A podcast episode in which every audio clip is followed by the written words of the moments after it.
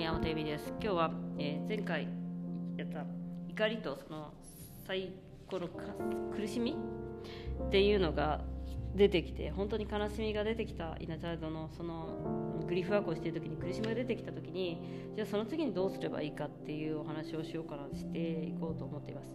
でそのすごい苦しみが出てきた心の傷と悲しみが出てきます。その裏切りとか、まあ、失われた過去ですね。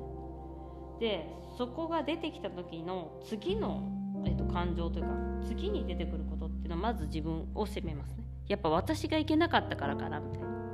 もっとこういうふうにすればよかったのかなとか。だからいきなり反省しちゃったりとか。でなんか罪悪感ですよね。私が悪いんだなみたいな。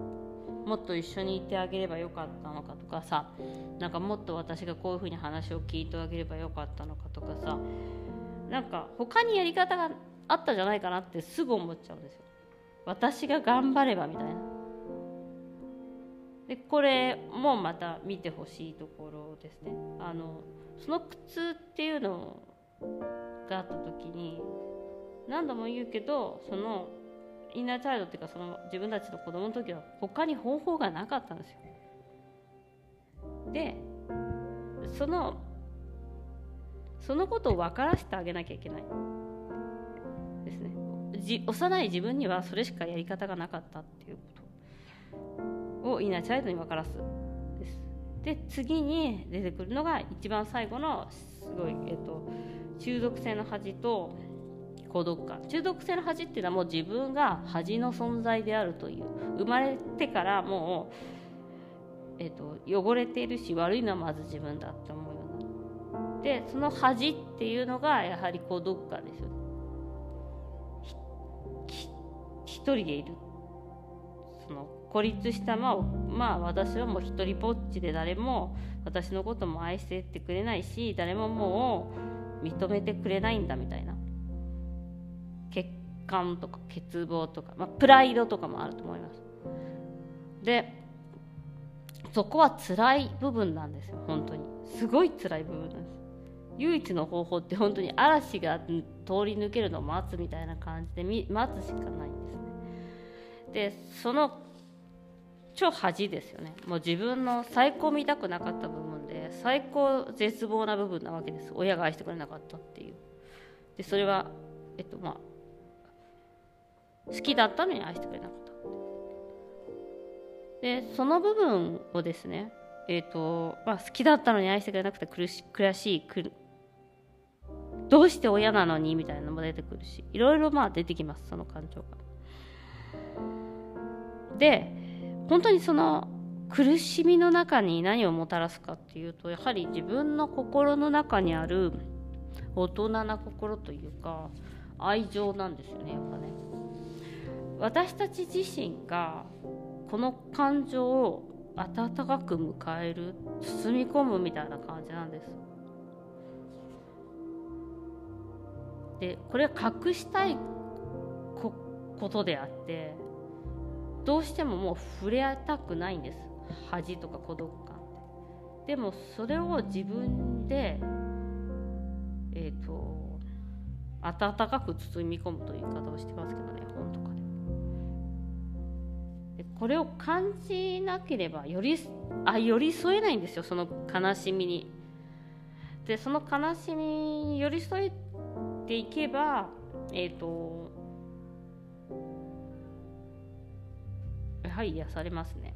よだからその本当行ったり来たりするんでこれは絶対にというか、まあ、カウンセラーさんがいるといいですであんまりにも自己憐憫に入っちゃう時はカウンセラーとしてもそれちょっと違うんじゃないっていけるしえーと、あんまりにも自分の自己責任に入っちゃう時はいやいやだからあなたのせいじゃないじゃんって言えるしそこは、えーとカウンセラーというかもう一人誰か支えてくれる人が必要なんですね。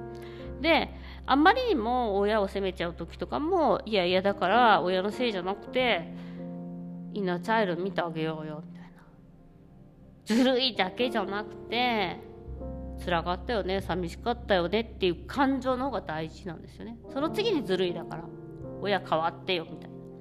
でも親からはその「ごめんね」とか「辛かったよね寂しかったよね」っていう声も聞こえないし親はその地辱感というかその恥の気持ち寂しかった気持ち悲しかった気持ち自分が足りないって私はあなたのせいで思っちゃってるのよみたいな気持ちは絶対二度と分かってくれません。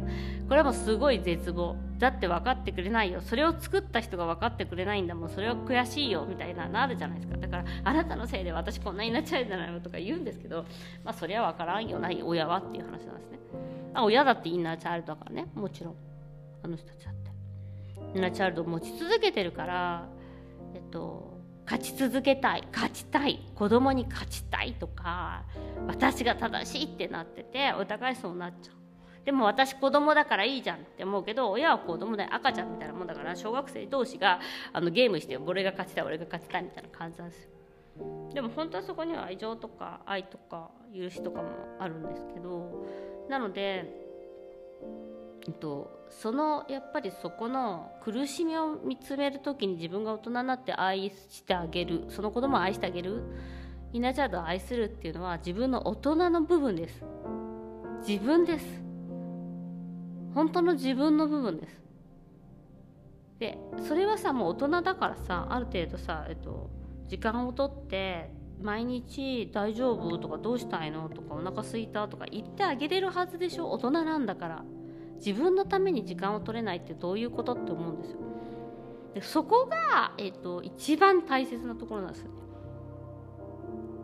あの人が愛してくれなかったじゃなくて自分がこんなに苦しかったっていうことを受け止められる。受け止めたくないんです。インナーチャイルド親も言ってたでしょ？泣くな騒ぐなうるさくすんな怒るなみたいな。